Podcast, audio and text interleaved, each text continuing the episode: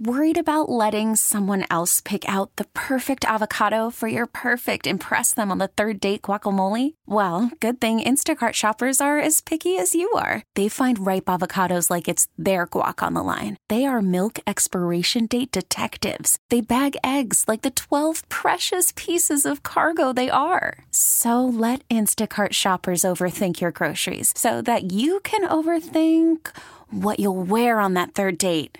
Download the Instacart app to get free delivery on your first three orders while supplies last. Minimum $10 per order, additional term supply.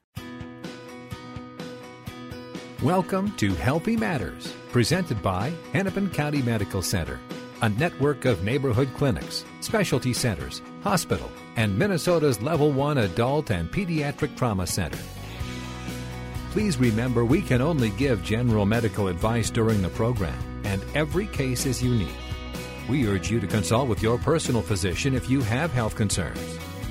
Now, here's Danny Law with your host, Dr. David Hilden, internal medicine physician with Hennepin County Medical Center, with more Healthy Matters. And good morning to you. If you haven't set your clocks back, it's 7:33 Central Standard Time.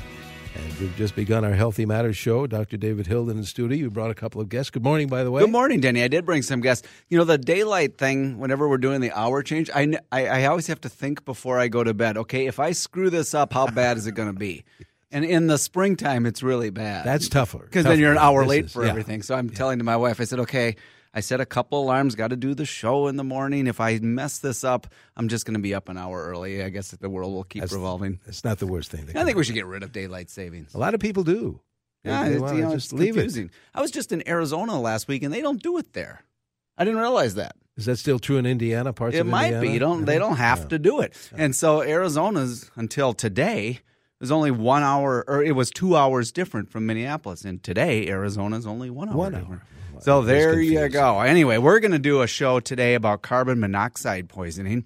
It's a great topic. Um, not because it's a great thing to have, but it's a great topic for to do this time of year, particularly. We're in the change of seasons, and people are starting to literally fire up their heating devices and their propane and their furnaces and their cars and and and in Minnesota particularly, it's a really timely time to talk about it. Um, Fortunately, there's a lot to say about it um, with my guests today because they are experts in the in the topic. Um, first, um, immediately uh, to my left, I know you can't see him, but Dr. Christopher Logue is here.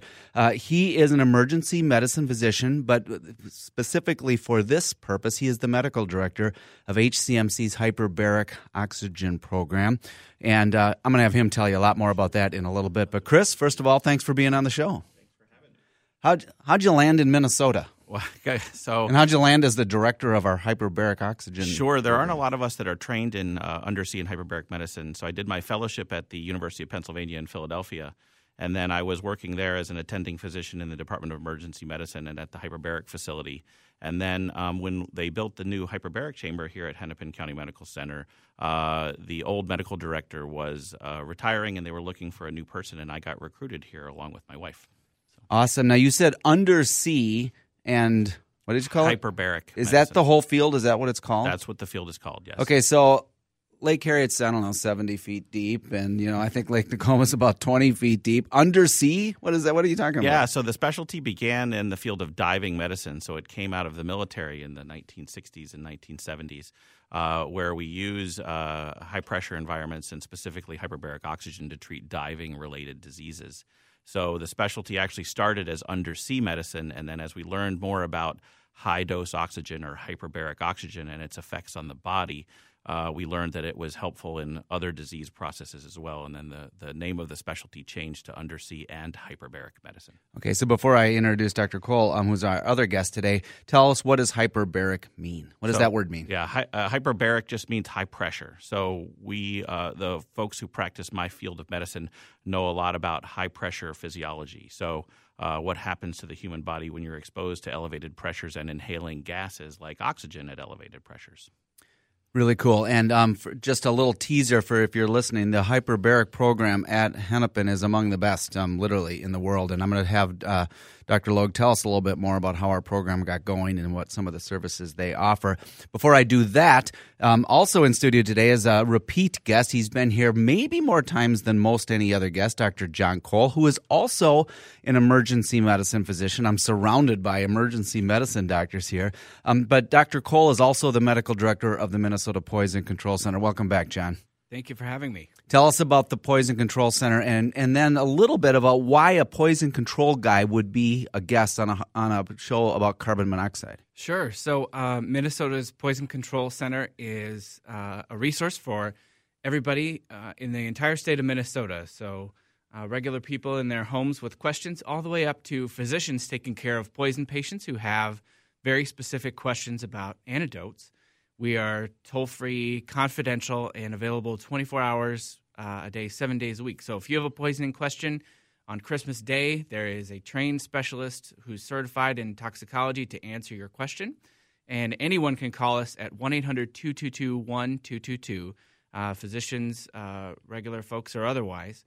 Uh, and uh, and we are we are there always uh, for you to answer questions. The reason that I'm here today is Carbon monoxide is one of the most uh, deadly and probably notorious poisons uh, in the United States. So we're talking carbon monoxide with an M. Um, and as a doctor, I, I, know a little bit about what happens to why it's so bad for us, but maybe one of you could tell us um, what happens to the human body when you get too much carbon monoxide and it's something you're breathing in, right? So how much what happens to the human body? Why is it bad for us? Sure. So, uh, carbon monoxide um, is, like uh, John said, it's one of the most common poisonings, not only in the United States, but worldwide. Carbon monoxide, uh, when you inhale it, binds very tightly to heme proteins in your body, specifically hemoglobin, which is very important for carrying and delivering oxygen to your tissues. So, when you're exposed to carbon monoxide, you have difficulty delivering oxygen to important parts of your body, like your heart and your brain and can cause significant problems and unfortunately not infrequently death. I always thought, you know, I'm a really simple guy. I always thought, you know, like the heme proteins in your body, they're sort of like little taxi cabs. They're carrying around oxygen to and where to and fro and where they need to go. And when you got when you when the taxi cabs are all full of carbon monoxide, it can't carry oxygen. But that's sort of like my seventh grade uh, um, analogy for it. Yep, yep. Also, though, um, not only does it bind to hemoglobin, which carries oxygen, it gets into all the cells of your body, and there are heme proteins in your mitochondria, the powerhouses of your cell. So carbon monoxide not only prevents you from delivering oxygen, but prevents you from using oxygen at the cellular level, and uh, and causes damage that way too. So where does carbon monoxide come from? Yeah, so carbon monoxide comes from uh, burning of any carbon based fuel. We typically think of fossil fuels. Uh, and it, um, when it's created, um, the gas itself, carbon monoxide, is colorless, odorless, and tasteless. So you can't detect it yourself in the environment. That's why it's always very important to have detectors that will, that can detect them in your homes or at your workplaces. So it's, burning darn near anything. Well, I don't know. I got a stove in my house. I got a furnace in my house. I have a water heater. Frankly, I have a fireplace. I, I can burn wood. Any of those sources be a problem? Every single one of them. So every single one of them can make carbon monoxide, and we've seen exposures from all of those as we treat patients. So, as Dr. Logue just said, that's learning point number one for today's show. I don't think that we can stress enough the importance of carbon monoxide detectors in your home. Uh, John, where should they be? Where should we put our carbon monoxide detectors? So, carbon monoxide detectors should be on every floor of your house and uh, every bedroom of your house. Uh, and it's extremely important to. This seems like common sense, but um, I have made this own mistake uh, myself and gotten behind on the dates. But it's carbon monoxide detectors are only good if they're working. So it's extremely important to check the batteries every time. We, I've unfortunately cared for some really tragic cases where uh, everyone had detectors. They just uh, uh, batteries had failed, or the detectors were no longer working. And carbon monoxide yeah. detectors expire, so it's important to to check the expiration dates. I had I, I had some replacement windows put on my hundred year old house. I don't know, three four years ago, and the contractor rightfully put a carbon monoxide detector in everyone that we didn't have enough. We had, I think, one on the first floor or whatever. He says, "Well, this isn't code. I'm not even allowed to put in these new windows." Until I put one in every room. So now I have a little carbon monoxide detector in every bedroom, but I'm not sure I've checked the batteries on those things since he put those windows in. And that was a few years ago. So that's going to be something I do today. I'm going to go home and make sure that the batteries are, are up to are new in all of my carbon monoxide detectors. Okay, so why is it a problem, um, Chris? Why is it a pro- problem as we go into winter? You know, people are in their working in their garages more. They're on their boats. They're in their well, maybe not in their boats so much, but they're in ice houses. Are those risk factors for getting carbon monoxide poisoning? Absolutely. So we've already had a handful of carbon monoxide poisoning cases from people turning their furnaces on this winter. So we've had about five cases that we've had to treat at the hyperbaric chamber. So already this year, from already this year, in the last about a month, month and a half. So uh, what I tell people to do is when you're getting ready to turn your furnace on, it's a good idea to have someone come out and check your furnace to see if it's functioning properly and specifically to make sure that the exhaust from the furnace or from the hot water heater hasn't been blocked by an animal that's bird that's built a nest or something in the exhaust because that's where the problem occurs is getting the exhaust from your furnace or your hot water heater safely out of the house so it doesn't stay inside. I'm trying to think of where the exhaust is. Does that go up my chimney? Yep. Well, there there usually is a chimney or uh, a flue that goes from your furnace. It may not go up your actual chimney that you, if you have a fire a, a wood burning fireplace, but it has its own sort of pathway to get exhaust out of your house. Super cool. Now, you just said you've had five cases um, that you've already seen this year. Um, we're going to talk a little bit more, a little bit later in the show about what signs and symptoms, what a person looks like. But if you could just start us off when someone does get there with carbon monoxide poisoning, what do you do in the hyperbaric chamber? Right. Well, I guess maybe we should back up a second. Um, carbon monoxide poisoning is very difficult to diagnose sometimes. So if you don't have a detector that's detected it, you need uh, astute emergency physicians or EMS providers to have it at least in the back of their mind that this possibly could be the diagnosis. Once we determine that someone is poisoned with carbon monoxide, we can take them to the hyperbaric chamber and we just give them very high dose oxygen which does a couple of things. One is it gets the carbon monoxide out of your body or detoxifies you very quickly, uh, but also provides that oxygen that your body needs so that it can uh, prevent any further what we call ischemia. Or do you do that immediately as soon as you've made the diagnosis or you're suspected? So we want to. We it depends on where the patient is, right? So we get a lot of calls from rural Minnesota or Remember, we're the only emergency hyperbaric facility, not only in the state, but in the region. So we'll get people referred in from far away. We want to get patients on 100% oxygen wherever they are right away. And then if they are um, meet criteria for treatment or we're worried about them developing long-term neurological sequelae, we'll want to get them to the hyperbaric chamber as soon as we can safely and get them treated. So you'll you'll fly people in for that? We will fly them in, yes. Mm-hmm. Okay. We have to take a break. We have uh, would like to invite our listeners to join in on the conversation. As always, you can phone in your questions or uh, send a text. Phone number 651 989 9226. Text is 81807. Welcome to Play It, a new podcast network featuring radio and TV personalities talking business, sports, tech, entertainment, and more. Play it at play.it. And welcome back to this portion of Hennepin County Medical Center's Healthy Matters. We're talking about carbon monoxide poisoning with Dr. Hilden and his guests. Uh, in, for, in, fact, as you can see, Dr. Hilden, we're getting phone calls and text messages as we uh, usually do. Uh, and it's obviously a, a, a topic that uh, a lot of folks are interested in. Faith in Coon Rapids is on the horn uh, waiting. Faith, thanks for waiting. How can we help you?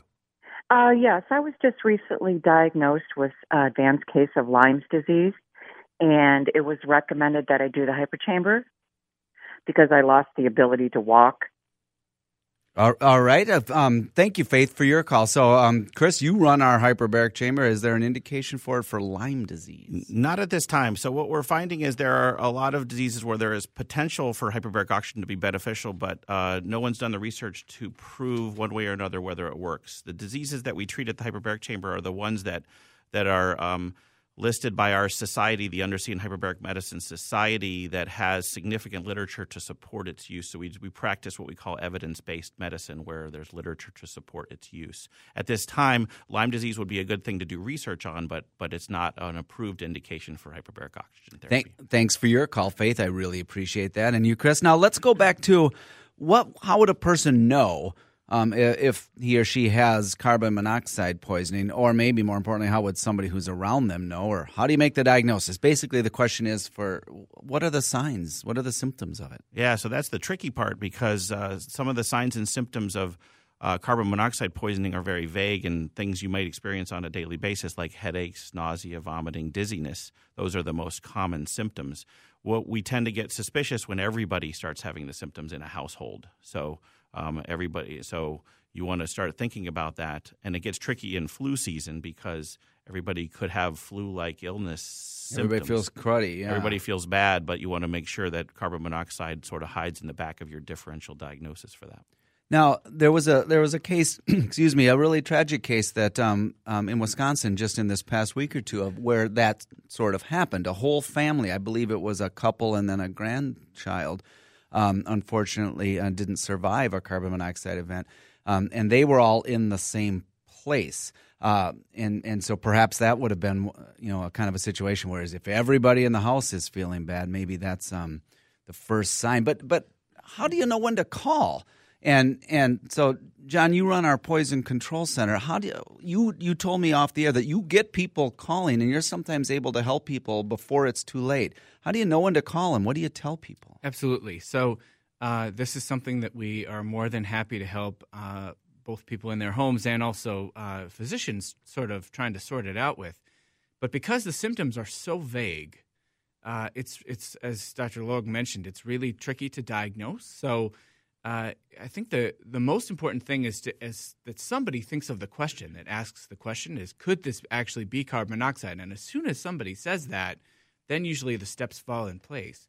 But it's it's um, we are um, uh, one of the things that we can help with is if we get a call even from someone's home, we can sort of go over their symptoms with them and say, well, you know, do these really fit or not, and what environment have you been in, and we can help triage some of those things over the phone. So we can uh, immediately, you know, the most important thing if you have the exposure, right, is to stop the exposure. So we can sort of coach people to get to the right place of the house or get out of the house. And then based on how their symptoms resolve or, or don't, we can help triage them to a hospital. And then actually for a lot of, for all of Minnesota and for the Dakotas too, a lot of times we can help the, uh, the physicians that are treating them uh, make the decision for whether or not they need to ultimately transfer um, for the hyperbaric therapy. Terrific. Should we go to the phones, Danny? Yes, back to the phones. Marilyn is calling from uh, Minneapolis. Uh, Marilyn, what's your question, please? Oh, good morning. Yes, I have a car that's fairly old and is missing an oxygen sensor. It is also, they said at the dealership, it needs an exhaust manifold, and I'm not up on all of the things that they do for my car. I was wondering if a car should actually have some sort of a carbon monoxide tester.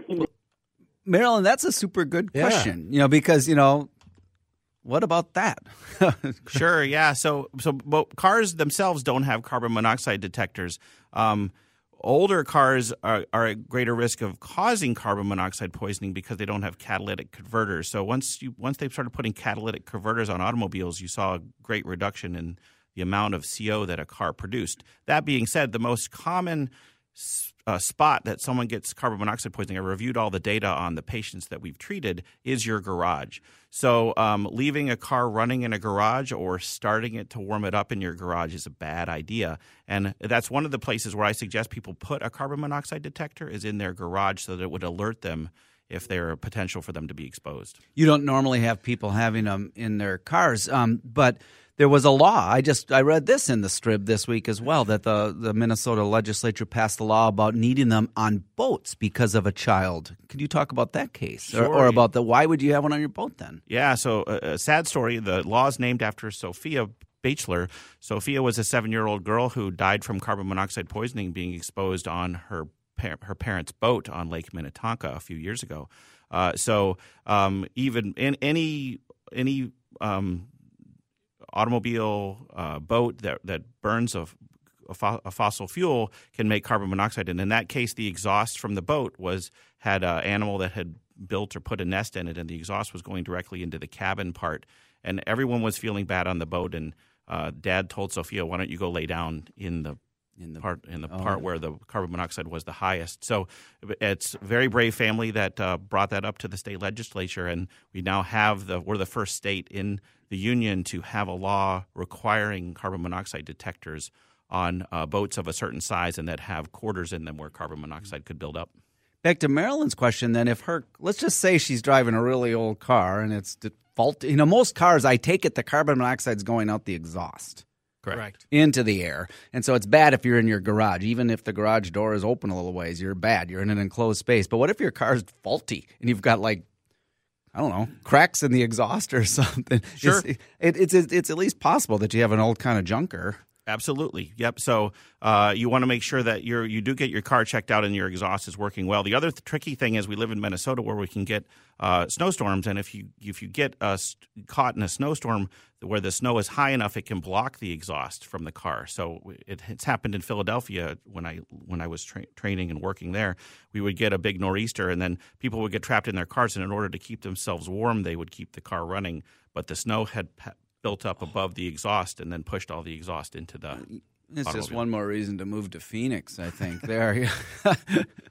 um, all right, a little bit back. Um, we're getting some text messages too, and I want to get back a little bit about our about the um, the chamber that you operate, Chris. Um, you mentioned we're the only facility in the area. How many hyperbaric chambers do we have at Hennepin?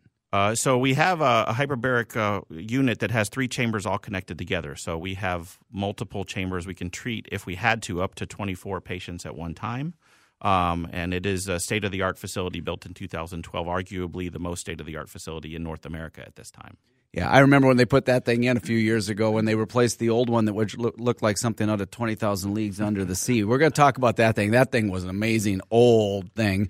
And, um, and the new one was shipped in from Australia. It was a big deal. We're going to talk about that more after the top of the hour. Um, I do want to remind people go to myhealthymatters.org. Many, many of you sent text messages last week about breast cancer screening. I answered, I didn't answer. Dr. Sievert answered most of them on the blog on myhealthymatters.org. I want to remind you to go there and check it out. Very good. As we head to this break, our phone number is 651 989 9226 81807 for your text messages. Uh, good morning. Welcome back to this portion of Hennepin County Medical Center's Healthy Matters. Uh, if you're just joining us, Dr. Hilden, why don't we uh, introduce, reintroduce our guest? Thank you, Danny. Good morning to everybody, wherever you may be listening, either up here in the upper Midwest or wherever you might be listening online. Uh, we're talking about carbon monoxide today with my two guests, Dr. Christopher Logue, the medical director for hyperbaric medicine at HCMC, and Dr. John Cole, the medical director of the Minnesota Poison Control Center, both of whom are also board certified emergency medicine physicians. Before we get a little bit more into the topic, and we're really going to try to focus in on how you can prevent and uh, manage your carbon monoxide um, in, in your own life. We're going to talk about that a lot more. But before we do that, a couple things I want to alert people to. Um, first of all, seeing a doctor in downtown Minneapolis is going to get a whole lot easier in March of 2018. That's because HCMC's new clinic and specialty center is going to be opening right on 8th Street uh, on 8th and Park across from our main hospital campus, right across from the emergency department. Um, it's a beautiful building. It's it no longer looks like a hole in the ground and a bunch of girders. I was in this building when it was just a bunch of girders, and and um, it was fascinating to be part of, of watching that building go up. Well, right now it's nearly complete. It's about 90% done. Right now, they're just putting the final touches on the paint on the inside and putting up the artwork. And it is a state of the art six story building. It has same day surgery. It's going to have the Delta Dental uh, Clinic. It's a state of the art children's and adult dental care. Um, it's got an eye clinic. It has allergy. It has primary care scattered over several floors. And it's really been designed to be patient centered. So when you go into this building, it's warm, it's open, it's going to be easy to get your your way around it.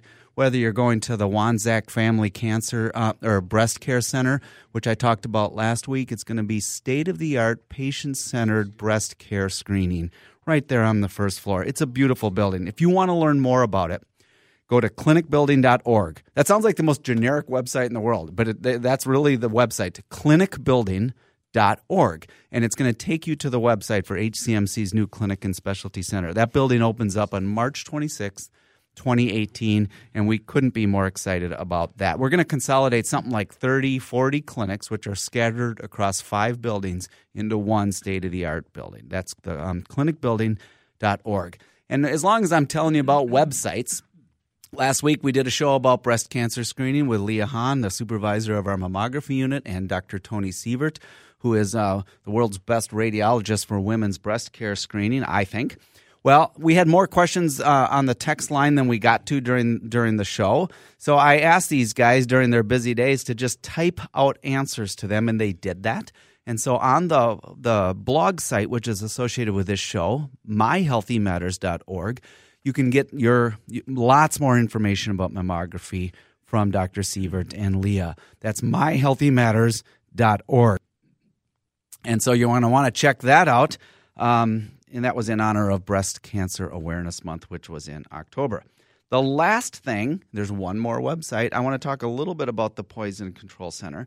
Poisoning is the number one cause of injury, injury related deaths in the United States. And we happen to have one of the best poison control center systems um, in the country. And in Minnesota, we are served by the Minnesota Poison Control Center. And if you want to know more information about that, that website is minpoison.org, mnpoison.org org. I'm going to let Dr. Cole say more about that as the, the second half of the show goes on. All right, lots of websites. We have lots of phone calls, lots of text messages. But to reintroduce the topic a little bit, we're talking about carbon monoxide poisoning. And Dr. Christopher Logue is here. He is the director of our hyperbaric medicine chamber. Welcome back, Chris. Thanks. Pleasure and Dr. John Cole, the director of the Poison Control Center. John, thanks for being here. Thank you.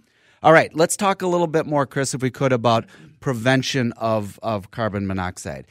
Uh, a couple of text messages are coming in and um, about ice fish, ice fishing houses, and we've had we've talked about your furnaces at home. How can people stay safe in all these places where they are burning um, burning things, basically. Yeah. So unfortunately, we've had at least one fatality related to carbon monoxide poisoning per year since I came here in 2014 from ice fishing houses.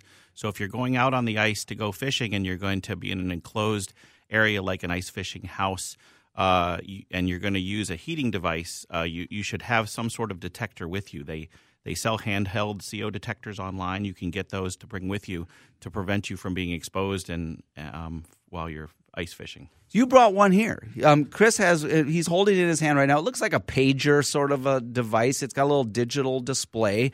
And um, Danny, you'll be glad to know the carbon monoxide levels in the WCCO studios are good. okay. That's we're, a, that's a we're okay. Dr. Logue has a device right here that's telling us that.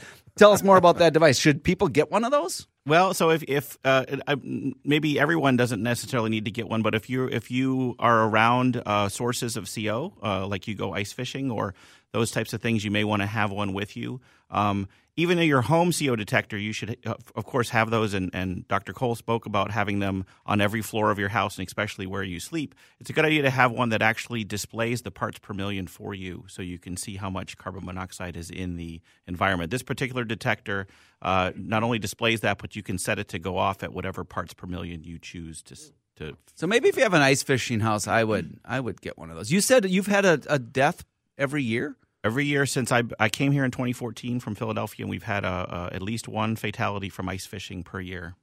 Wow! So if you and and, and just for I don't ice fish, even though I grew up in Minnesota, I'm, I'm having a hard time figuring out ice fishing. But apparently these these houses are you keep them warm with a furnace or something, huh? Is that what it comes? I, I, guess I don't. I don't know much about ice fishing. You're from Philly. I'm from Philly, so uh, but uh, it really depends. So it depends on how sophisticated your ice fishing house is. I'm learning more about this as I live here longer. So there are people that have very sophisticated ice fishing houses with uh, different types of heating devices, but even smaller tents or things like that. If you're burning a pro, usually it's a propane powered heater of some sort. Uh, if it's not exhausting appropriately, you can get significant carbon monoxide levels in those. Okay and especially if you're going to sleep out on the ice overnight.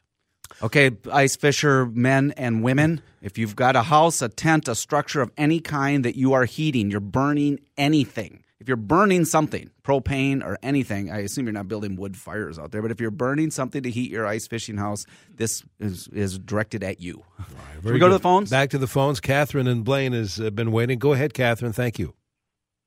Yeah, good morning, uh, gentlemen. I just have a question. I was in my son-in-law's uh, uh, it's a diesel truck, and I smelled something. It, could that is that carbon monoxide? Or I know carbon monoxide doesn't have a smell, but uh, could that be that? I mean, I I don't know what it was, so I'm just asking. Sure. So that's a great question. Uh, um, remember that carbon monoxide itself, the gas, it, you can't uh, detect it yourself. You can't smell it, or it doesn't have any color or taste to it. Um, that being said, uh, you know, you everybody knows what diesel fuel smells like. If the fuel's being burned, right? So carbon monoxide comes from after you combust the fuel. So I've had a lot of people call saying I could smell gas in my house. Unless the gas is actually being ignited, you're not exposed to carbon monoxide. So if, if you're in that diesel truck and the diesel and the motor's running and you're smelling exhaust or what you think smells like exhaust, then it's a potential that you're potentially being exposed to I, carbon I all the time see like over the road truckers, you know, at the rest areas or the truck stops, and the truck is running, and they're probably asleep in the cab in there. I would think that might be at least an area of some concern. That would be of some concern too. Yep. hmm All right, let's go back to the phones. Andrew is calling from Shoreview with a question. Go ahead, Andrew. Thank you. I'd, I'd like to know what I can do to increase the hemoglobin in my blood so that it carries more oxygen to my legs when I'm really uh, asleep at night because I get cramps because there's not enough oxygen going to my legs. All right. Thank you for your question, uh, Andrew. Uh, so I think that the hidden question there is as somebody who has peripheral arterial disease and has del- trouble delivering oxygen to their lower extremities, just uh, to put a plug in for the uh, Center for Hyperbaric Medicine, while we do treat carbon monoxide poisoning on a day to day basis, we treat people with chronic non healing lower extremity wounds frequently from from difficulty delivering oxygen to those areas. So we can help people heal wounds in those areas. But as far as uh, sort of treating people with claudication or pain from lack of oxygen delivery, uh, uh, that's not something we do there. Yeah, you might want to see your doctor on that one, Andrew. Um, a- and there there are some some specialists in peripheral arterial disease that maybe you could see as well. We need to take a quick break here. We will be back with more phone calls and text messages on Hennepin County Medical Center's Healthy Matters. Welcome to Play It, a new podcast network featuring radio and TV personalities talking business, sports, tech, entertainment, and more. Play it at play.it. Uh, good morning. Welcome back to this portion of Hennepin County Medical Center's Healthy Matters. We're talking about carbon monoxide poisoning this morning with Dr. Hilden and his guest. And as you can see, callers still there and Got a lot going well. on here. Yeah. So, um, a question that's sort of coming up a couple times um, through the, the the text threads here and in our conversations is about who needs carbon or who needs treatment with hyperbaric oxygen from carbon monoxide poisoning? Because clearly not everybody does. This is not it's a bigger deal. We don't fly everybody in for this. So john dr cole maybe you could start us off. When you get a call with somebody who maybe has symptoms how do you recommend from the poison center when somebody needs to have treatment in the emergency chamber? So carbon monoxide uh, poisoning is, is one of the most common poisonings in Minnesota. We handle hundreds of calls every year, and only uh, you know a handful of those end up needing hyperbaric oxygen. So it's important for people to realize that even if they are unfortunate enough to get carbon monoxide poisoning, uh, not all poisonings require uh, hyperbaric oxygen. People who are rendered unconscious by carbon monoxide poisoning are really high risk for, for neurologic problems down the road. And the, the biggest benefit that comes from the hyperbaric oxygen is prevention of those neurologic problems down the road. You know, how well are you able to function? Can you return to work? Can you do your normal activities? And, and are you still, you know, do, can you do the things that make you you? Uh, and so uh, the, a marker for that really is when, you, when you're poisoned to the point of being rendered unconscious. That's a big deal. And we usually involve our hyperbaric colleagues when that happens. There are people who also advocate uh, for hyperbaric oxygen when you have poisoning severe enough to cause or mimic the symptoms of a heart attack. And mimic is probably the wrong word, but a lack of delivery of oxygen to the heart sometimes is, is a marker of severe poisoning too, although that's a little bit more controversial. But those are questions that we often field. And uh, and probably the most important thing is A, to stop the exposure, and then B, to get the patient on 100% oxygen by a mask as soon as possible. away. So our colleagues in firefighting and EMS are really critical for this. one of the questions um, the, uh, that's that's kind of along those lines. It's um, it, it said um, I'm just going to read this. Sorry, I lost it there. That's why I'm stumbling a little bit. I lost the text message here. Um, Oh, here it is. Once the symptoms are suggestive of CO poisoning, is there a definitive test for it? So there's a few of those. So um, uh, there's a blood test, and the the analyzer you need is called a co-oximeter. And what it does is it gives you the percentage of your blood hemoglobin that has been turned into carboxyhemoglobin. So those taxi cabs, it's basically the percent that are full of CO passengers. Uh, and there are sort of, it's not, there's not consensus, but there are certain levels that sort of get our attention. So we start to consider hyperbaric oxygen around 20 to 25, depending on which literature you read, and above 40 is a really, really generally a sick person. And some people advocate hyperbaric oxygen even for people above 40, regardless of the symptoms, although, again, that's controversial. Uh, but that, that test is what you need. There is that not every hospital is capable of running that test, especially in you know rural areas where you have to consider what resources a hospital is going to staff for, for your local community. There are um, bedside tests where you can put uh, the, equivalent of a pulse oximeter on.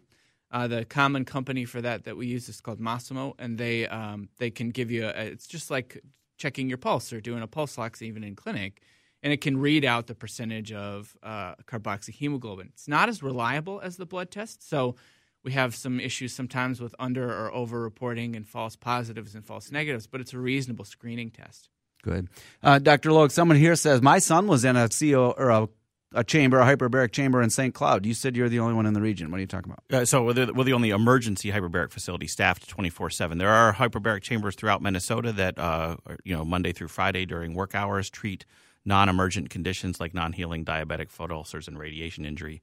But uh, the one at HCMC is the only emergency hyperbaric facility in the region. Here's a text message, and, and we have phone callers. I'm sorry, we're not going to be able to get to everything, but here's one that says My husband got carbon monoxide poisoning some years ago from running a wood splitter just outside of an open garage door. The splitter was outside the garage, but apparently the carbon monoxide was pushed out of the back end into the garage that's you know it's stuff you don't even think about. Yep, that's very common, and uh, we see a lot of folks who are operating gasoline powered engines in enclosed areas and not realizing about the risk for carbon monoxide poisoning. Uh, uh, unfortunately, a common scenario is operating a gasoline powered power washer in your basement. Um, so you can do it that way. And then what makes good idea? That's either. not a good idea. And what always makes me nervous is any weather emergency where we're going to have a wide power outages and you're going to use your generator. We see a lot of generator related CO poisonings. I was working in Philadelphia when Hurricane Sandy came through, and we had 8.1 million homes without electricity. And we had a lot of carbon monoxide poisonings we needed to treat at that time. All really good advice. Dr. John Cole, uh, medical director of the Minnesota Poison Control Center, Dr. Christopher Logue, uh, director of the hyperbaric medicine program at HCMC. Thank you both for being here. Thank you. And we hope you join us again next week. And what are we going to be talking we're about? Talk, we're going to get a urologist on. Men, we're going to talk about problems of your urology, incontinence, and things like that. It's going to be a great Sunday morning topic. You're going to want to tune in. Very good. We get it. Attention spans just aren't what they used to be heads in social media and eyes on Netflix. But what do people do with their ears? Well, for one, they're listening to audio. Americans spend 4.4 hours with audio every day. Oh, and you want the proof? Well, you just sat through this ad that's now approaching 30 seconds. What could you say to a potential customer in 30 seconds? Let Audacy put together a media plan tailor made for your unique marketing needs. Advertise with Audacy. Visit ads.audacy.com.